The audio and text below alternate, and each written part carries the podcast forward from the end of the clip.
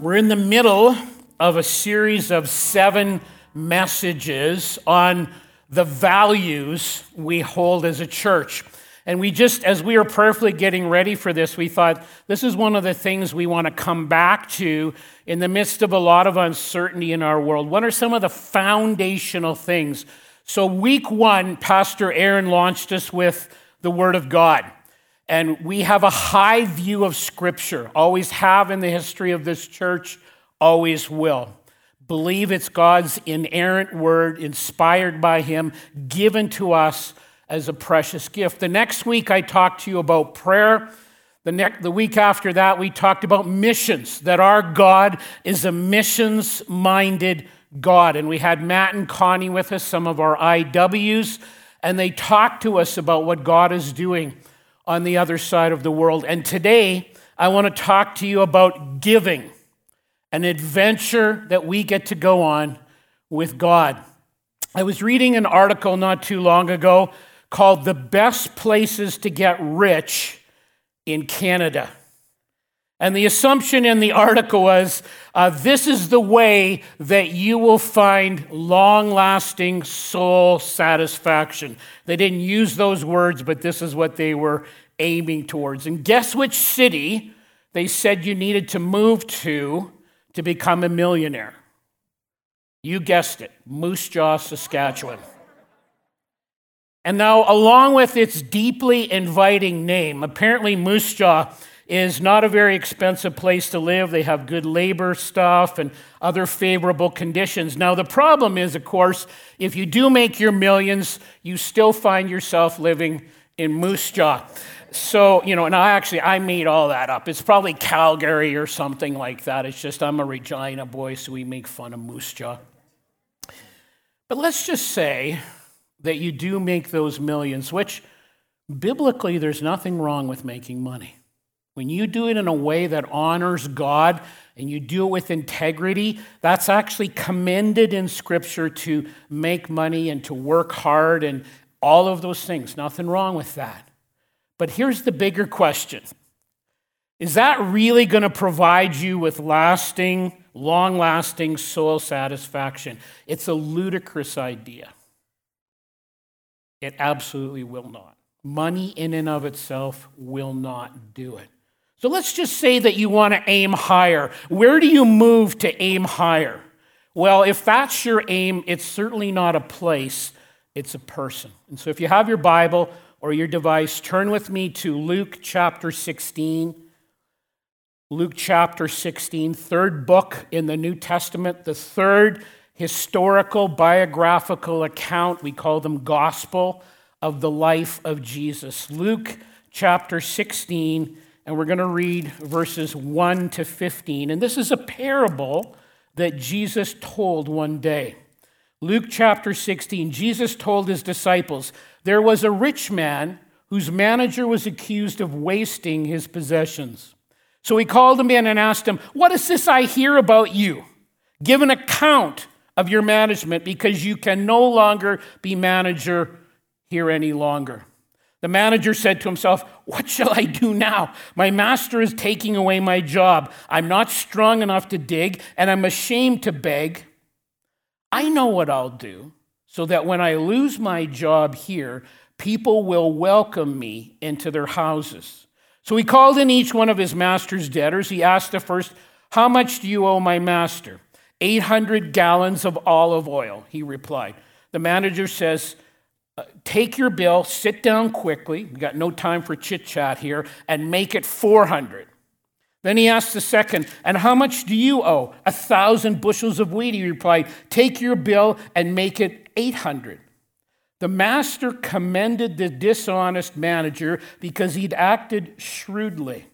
For the people of this world are more shrewd in dealing with their own kind than are the people of the light.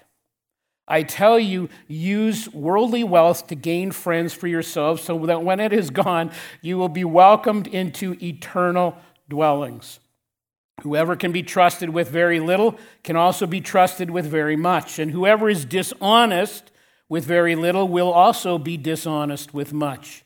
So if you've not been trustworthy in handling worldly wealth, who will trust you with true riches? And if you've not been trustworthy with someone else's property, who will give you property of your own? And then the key verse that this is all wrapped around no servant can serve two masters. Either he will hate the one and love the other, or he will be devoted to the one and despise the other. You cannot serve both God and money. The Pharisees who loved money heard all this and were sneering at Jesus. He said to them, You are the ones who justify yourselves in the eyes of men, but God knows your hearts. What is highly valued among men is detestable in God's sight. In verse 13, one more time no servant can serve two masters. Either he'll hate the one and love the other, or he will be devoted to the one and despise the other. You cannot serve God and money. And so, like I said, this is a parable that Jesus told about money and stuff like that.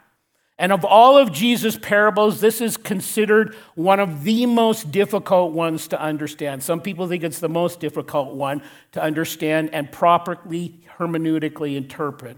So here we go. So there's this wealthy guy, probably a venture capitalist in our lingo. He finds out that one of his managers has been wasting his money by the fistful. Maybe embezzling, maybe incompetent, maybe lazy, whatever. Just does, doesn't say. And so the guy calls him in for a, some FaceTime. And he says, What's this I've been hearing about you? I've been checking the quarterlies and it's not good. Now, this manager is fast on his feet. And he says, Well, I don't have the books with me, so I need some time to get them together. The guy says to him, No matter what, your history, you're done with our company. You can't be my manager anymore. Now go get the books, and we're going to do a forensic audit to see what's really going on. So the manager buys himself a little time, the dishonest manager. And he, before the news starts to get out on social media that he's been fired, he doesn't just drift along hoping things will work out. He considers his alternate employment opportunities. He's going, I'm too old to dig. I don't want to dig no more. My back won't handle it. I can't I don't want to beg because I don't do groveling well. And he's thinking about it, and all of a sudden the light bulb goes on because he is not a great guy. And he calls his men and he gets his men to get all the creditors to come in that owe money to his master, and they are told to bring in their current invoices. And he says to them, Take your bill, reduce this significantly, and with a few strokes of the pen or a few clicks of the keys, saves these guys big bucks. And he's thinking to himself, now these guys owe me big time. And when they've heard I've lost my job, I can call in some favors. And Jesus says, the master commends the dishonest servant because he's acted shrewdly. So you read this one, and like you, maybe I'm scratching my head a little bit, going, you know, when you first read it, you're going, is Jesus somehow advocating dishonest business practices? Well, we know that's absolutely not the case. We know this because of all the other scripture. You never look at one scripture in isolation, a proper way to interpret. You've got to look at all of it because it all weighs together. It's all perfectly woven together. So we know that's not the case. We remember whenever you're interpreting a parable that the principle is it's there's primary there's one primary big idea that everything points to. And the idea is is to take this one big primary idea and apply it stringently and in a substantive way into your life. So, this guy who has some time to think, but has really bad motives and is thoroughly dishonest, but he does one thing right. He doesn't go into drift mode. He forms a concrete plan. And it's not just floating around in his head somewhere. He actually puts it into action and makes it happen. And so Jesus is saying, in my understanding, that when we get all fired up about something, people can become very determined and very creative about how to address whatever the opportunity or the problem is in front of them. In fact, they might even move to Moose Jaw, Saskatchewan if they have to. Jesus is saying even people that are very far from God, like this dishonest manager, get really shrewd. And they formulate plans and creative, use their creativity and their imagination and their get up and go, and they actually execute them. And they take big risks. But sometimes, he says, we as children of the light who know God, who have these incredible opportunities to use the things that have been entrusted to us by God to make a difference that makes a difference for all eternity. Sometimes we become lazy, sometimes we become very passive, and sometimes we just drift along in life. And I'm going to guess that everybody in the room today and the people watching on the internet right now, um, deep in our heart, we want to be generous people. Deep in our heart, we want to use the things that God has entrusted to us in a wise and in a prudent and in a generous way, in a way that makes a difference. I doubt there's very many people here or listening that are saying, I really want to be a slave to stuff in my life. I really want to be focused really exclusively on the accumulation of money because, man, that's where it's at. You know, deep in our heart. But there's a danger that I think he's suggesting here that just because I simply feel compassionate or I think compassionate thoughts, that I can delude myself into thinking I'm a generous person when I really haven't done anything concrete about it. Nobody just drifts into a life of compassion and a life of generosity, into a life that actually really makes a difference. Nobody just wakes up one day and discovers they accidentally, accidentally defeated the monster, and it literally is a monster of more and more and more. If I only had more, and just accidentally defeats that monster. Nobody drifts into asking a deeply important question How much is enough? how much is enough? So if you're here today and you're just checking out God, and we always have people that are here that are just in search mode, man, I just encourage you to keep searching, ask your questions. You know, is there really a God? You know, why did this happen? We'd love to go down that journey with you and have that discussion. But if you're here as a follower of Jesus, if you're someone who believes that the Bible is actually true, because it says in the scriptures that everything without exception was created by God, and that everything we have is a gift from Him. Our capacity to learn, our capacity to create, our capacity to earn, all of those things and the raw materials for it, all are a gift from Him. That we receive grace solely because of what Christ did on the cross, not because of anything we've done. That you've been been a church where you can be known and be loved, that you've been given spiritual gifts, that when you use those spiritual gifts, you will know significance of an eternal value and you will have meaning and purpose in life because this is how God created you. He created you to serve. Then Jesus says if those things are all true, get at least as an intentional and fired up as the guy in this story who's living his life in an incredibly shallow way. To pile up a bunch of stuff that's going to be sold for 10 cents on the dollar at some garage sale a week after he checks out.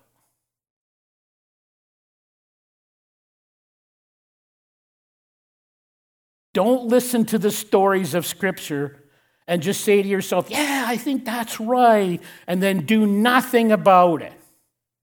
And deceive yourself into thinking, I'm a generous person because I have some warm and fuzzy thoughts.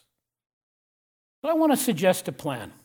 And it's a plan I suggested to you, oh, probably a couple of times in the last 24 years, but it's a good plan. Um, not original with me. And, you know, if you, if you find a good financial counselor, they've figured this, good Christian financial counselor, they've figured that out, this stuff out a long time ago. And actually, we we're blessed to have a number of those godly people like that in our congregation. And I understand what I'm about to suggest is not the only plan. But if, if you have a plan that serves God and, and really honors God and you and others better than what I'm about to say, well, then go for it. And it's really focused around a, a personal approach, okay, your personal approach. And I think it's one that's very consistent with Scripture. It's very simple, very concrete. It's just the, it's called the 10 10 80 plan. And this is a great plan to use to go through life. It's a great plan to teach your kids. If you have little kids, teach your kids this plan. And one of the ways you can do it, because it's a very visual illustration, is to use envelopes. Some people use envelopes to do this. I can't remember, we used them a little bit, but not all the time as we were raising our kids and growing together as a couple. But the first envelope just says on it, give. And you see that on the screen behind me. And the idea behind this is this, and it's very biblical in the Old and the New Testament. Before you spend dime one, before you pay any taxes or any bill whatsoever, Scripture would say, as a launching point, you take 10% that's designated to God and His ministry.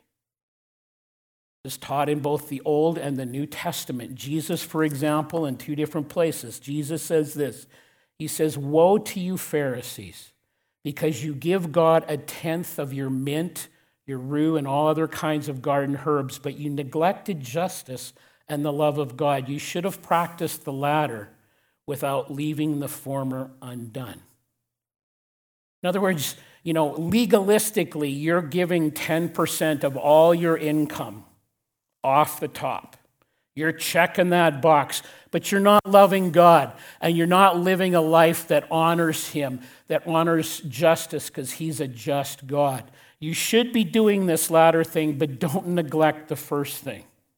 And so you tithe, Jesus says to God, off the top even down to something as small as the herbs you get out of your garden. In other words, the whole nine yards. It says in the book of Malachi, chapter 3, well known passage, it says, bring the whole tithe. And all through the Old Testament, you see this as well this concept of first fruits. Bring the whole tithe, it says, into the storehouse, that there may be food in my house.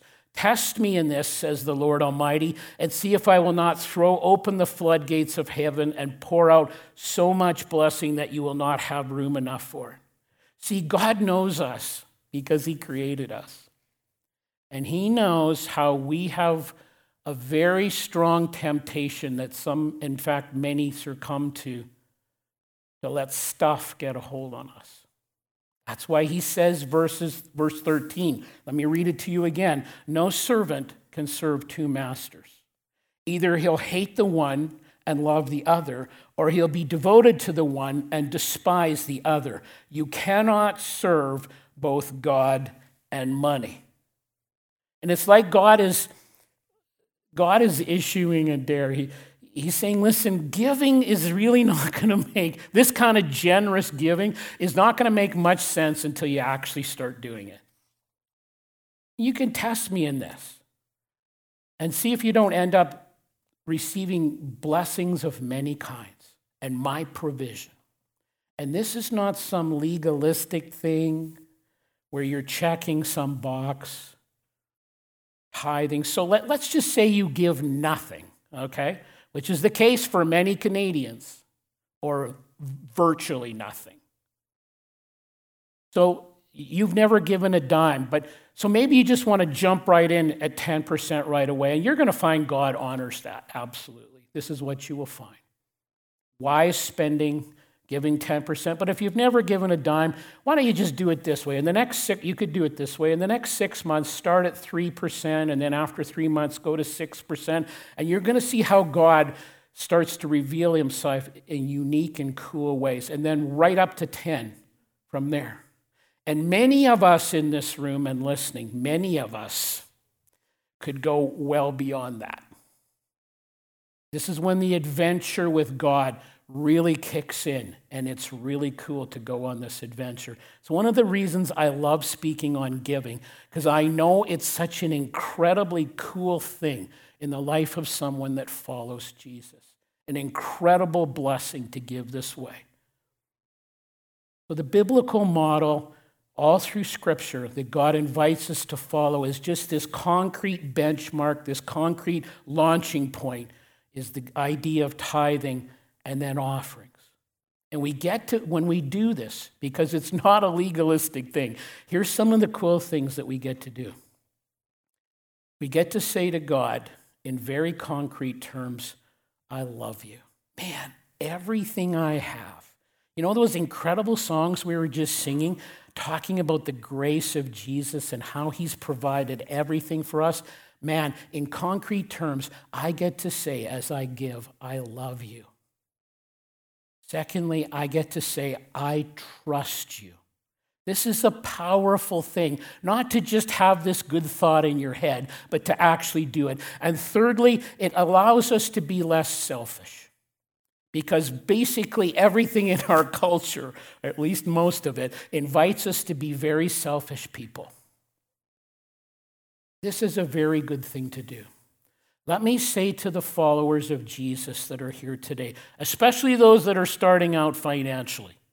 Maybe you're a student in university or in high school or in elementary school or you've just finished school or you're a young adult, you're single, you're married, whatever. You might be tempted to think, I don't have enough money to tithe right now. But later on in life, when I have more, then I will start. This is a grand delusion. If only I had more, then I'll be generous. I believe scripture and a lot of life experience shows us that giving does not work that way. Absolutely not. And probably more important, verse 13, 7, verse 13, God says, the human heart doesn't work that way. So, when's the time to start this? The time to start this is today, if you haven't already. The best and the, the best thing to do, if you're a parent, is start this with your kids right from the get go. Parents, we have a responsibility to teach them this right from the beginning. And, and then it just becomes this extremely wonderful, and it's really wonderful, natural, worshipful approach to the rest of life. Debbie, my wife, was taught this from the, when she was in diapers. If you got a quarter, a lot of money back then. 10% of that went to Jesus. When I came to Christ when I was just 11 years old, my parents were young parents in their early 30s who'd never heard about stuff like this, but we were all changed by the living Christ. We began to tithe. And my parents taught me this from the earliest ages. And so it's just a, such a natural thing to us. We never give it a second thought to tithe and well beyond because we've got the privilege of going on this grand adventure with God. And so when we give, it's a very joyful, our family, it's a very joyful act of worship. That first check, first 10 and beyond, goes to God without question. Number two, second envelope is to save. And this is, you know, even secular financial people will say this take another 10% or so and put it in the save category and pay yourself. Now, they'll say pay yourself first. That's absolutely not what Scripture teaches. Scripture will always teach you to give to God first, without question. But then it also would, we would encourage you to save for yourself. And so in the second envelope, you put in, and again, if you've never saved a dime, I encourage you, today's the day to start. But maybe you want to start at 3% and then go to 6% and then go to 10% or so in the next six months. And have in mind these two projects, both long term and short term projects, and say, you know what, I know in an X number of years I'm going to need a different vehicle. I'm going to start saving for that now so I can pay cash for it when the day comes. And I'm going to start saving for the days when, when I won't be working full time, when I'm maybe sort of not retired from life, but retired from full time ministry. And You know, the Bible has a lot to say about this. It'll say in Proverbs, for example, the wise man saves for the future, but the foolish man spends whatever he gets. can I add a little thing on there? The even more foolish man spends more than he gets. And a lot of people in our world live that way. So if you're, you're doing this with your kids, then uh, take that third envelope, and if you're using this on the third envelope, the 80% envelope, it should say presents for mom and dad. Now, actually, this is the category where I'm just free to manage it together with God in a way that brings great joy and delight to God and to my life and to those around me. And I use it to pay like my bills, my taxes, my bills, to make sure I pay my credit card in full. I'll say this oftentimes to people in premarital counseling. I'll say this to them Hey, do you want to? Do you want to come up to me in 10 years and you're so happy with what I'm about to say that you're going to kiss me on the cheek? And they look at me and I said, here's the, here's the thing. Decide in the next year or so if you have credit card debt or whatever, one or two years, whatever it takes, that you're going to pay your credit card debt off in full. It's like at 20% interest or some crazy amount. And then every month, without exception, you pay that credit card bill in full. And in 10 years, you are going to be so, you're going to be going, wow, where'd all this money come from? You're going to be so happy, you're going to want to come and kiss me on the cheek. And you'll be able to address needs and even wants in your life. And it will mean that when you spend, when you, when you have this kind of approach, you don't need to sp- feel guilty in any way about spending wisely. Jesus, it says in the book of Matthew that Jesus says that God is like a father who loves to give good gifts to his children when they take and, and they take joy in them. And so you're going to be able to go out and buy clothes that you love to wear and you can afford, which makes them really sweet when you can afford it. Wow, that makes it really sweet. Or you can buy food that you love to eat. And you know when it'll taste even better? When you can afford it. God loves to go on that kind of adventure with you. Or you can go on a trip or whatever, but you've saved the money to go on that trip and you can just chill back and enjoy. And you get to part, at this point, then, you get to partner with God on asking an incredibly great question that a lot of people in our world never ask How much is enough for me? How many people ask that question? They miss out on so much of life if they never ask that question. God, is there a ceiling you want to put on my lifestyle so that if I make more, I can decide ahead of time under your direction that when I hit that ceiling, that will even increase my capacity to give?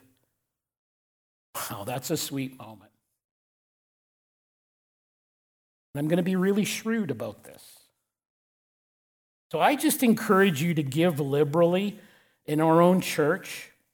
You're going to find there's a ton of joy that attracts attaches to that. So when you look at the envelope, there's the general fund that pays for the ministries here at UDAC, uh, turns the lights on, all those kinds of things. We talked last week about missions, and so that says global advance on your envelope. So it, it it, it fuels the spreading of the gospel and disciple making all around the world. Many times in places we will never hear about until we're in heaven because it's too dangerous to talk about it in public. And so they're in what we call creative access locations around the world.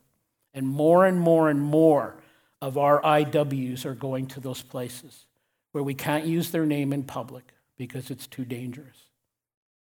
The new ventures thing on the envelope, that goes for evangelistic new types of things here in Canada for the building. We have a, a small debt uh, that we're going to be paying off in not too terribly long on our facility. You know, the giving in this church, I never cease to be amazed by it. Um, it's incredible in this church. and it's an incredible place to be a pastor. And we thank you for your incredible sacrificial giving. You know, it says in the book of Luke, give and it'll be given to you. A good measure, pressed down, shaken together, and running over, will be poured into your lap. For with the measure you use, it will be measured to you. When you give sacrificially, you give joyfully and liberally, you put yourself in the stream of what I would call abundant life. Now, that doesn't mean in some weird roundabout way that you're going to end up, you know, selfishly getting more stuff. That's not what I'm talking about there. It means, listen to me carefully here. It means that authentic, God honoring givers step into the kind of life that takers and hoarders will never experience. Don't miss this. When you give like this, you begin to receive something that takers and hoarders will never get. And you go on a grand adventure with Holy God. You know, in the fall, we did our most recent Over the Horizon offering, which is something we do twice a year, a special offering. Every third time we take it, we give it totally away. So we did one of those in uh, uh, October or November, one of those two things. And we said, with these funds, we're going to take about 50% of them and use them for, for ministries outside of UDAC to, to partner with, and then about 50% with, with individuals and meet individual needs. And, and so we have been using these funds to partner and bless people. And we've been prayerfully, we haven't spent it all, but we've spent a, chunk of it prayerfully investing in people. So, some of the things we've done with it, let me just mention. This is so cool to be able to do this as a church. We have invested with InterVarsity Christian Fellowship that serves directly with students on the university campus. We have Herson, who's a local missionary that many of you know that you have gone and served with on short term trips down in Costa Rica. Um, he has been used by God, he and his family, to transform communities down there. Person of incredible faith. And a little while ago, he was unloading, he was on a five ton truck. He was unloading food because they take food to hurting people in all the surrounding communities and he fell off the truck and he was in agony. They thought he'd broken his hip. And he was in debilitating pain, couldn't really move around in pain all the time, no resources to deal with it. They found out eventually he hadn't broken his hip, but he was in a ton of pain. And the doctor said, You need to do some therapy. And uh, the best way to do this would be to be on like a, a bike. Well, he had no money for stuff like that. He's too busy giving it away. And he never asked for help, but we heard about this. And so we were able to use the money that you gave to help this missionary with this bike. And he just sent us a text.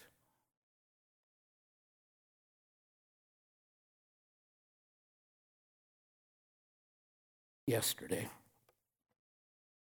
Sent us this picture yesterday saying, Thank you so much. So he touches communities all around him. See, when you give, God does things. We've been able to partner with people in our own congregation extensively. We've been able to partner with people in our community. Um, just two weeks ago, we bought $600 worth of hamburger for families through the school district in connection with our Food for Learning program. And we will do more. What do you get when you give? You get something in return that you will never have if you don't. You get to go on this adventure of a lifetime with God. And you need to understand that His economy is very different than the world's. And so blessing has all kinds of different nuances to it. It's not just, you know, you give this and you're going to get, it doesn't work like that. So some of the things that you're going to find most typically. Some of the blessings you'll find is you'll find yourself more alive to the kingdom of God than perhaps you've ever been. You'll find yourself, and this is a great gift, less self absorbed, less focused on yourself. Despite all the other voices to say, think about me, me, me, me, me, you'll be less prone to be depressed. You'll be more capable of empathy when you give generously and with liberality. You'll have a decreased sense of loneliness, especially when you get to the end of your life. You'll be scratching your head going, I don't know how this works because I give this away and I'm wise with my money, and yet I'm still able to meet all our needs and, in fact, some of our wants. I don't know how God did this, I don't know how He arranged it. at the end of your life, when you're looking back at your life, you won't be looking at a pile of stuff that, like I said, that's going to get sold in some garage sale for five or 10 cents on the dollar.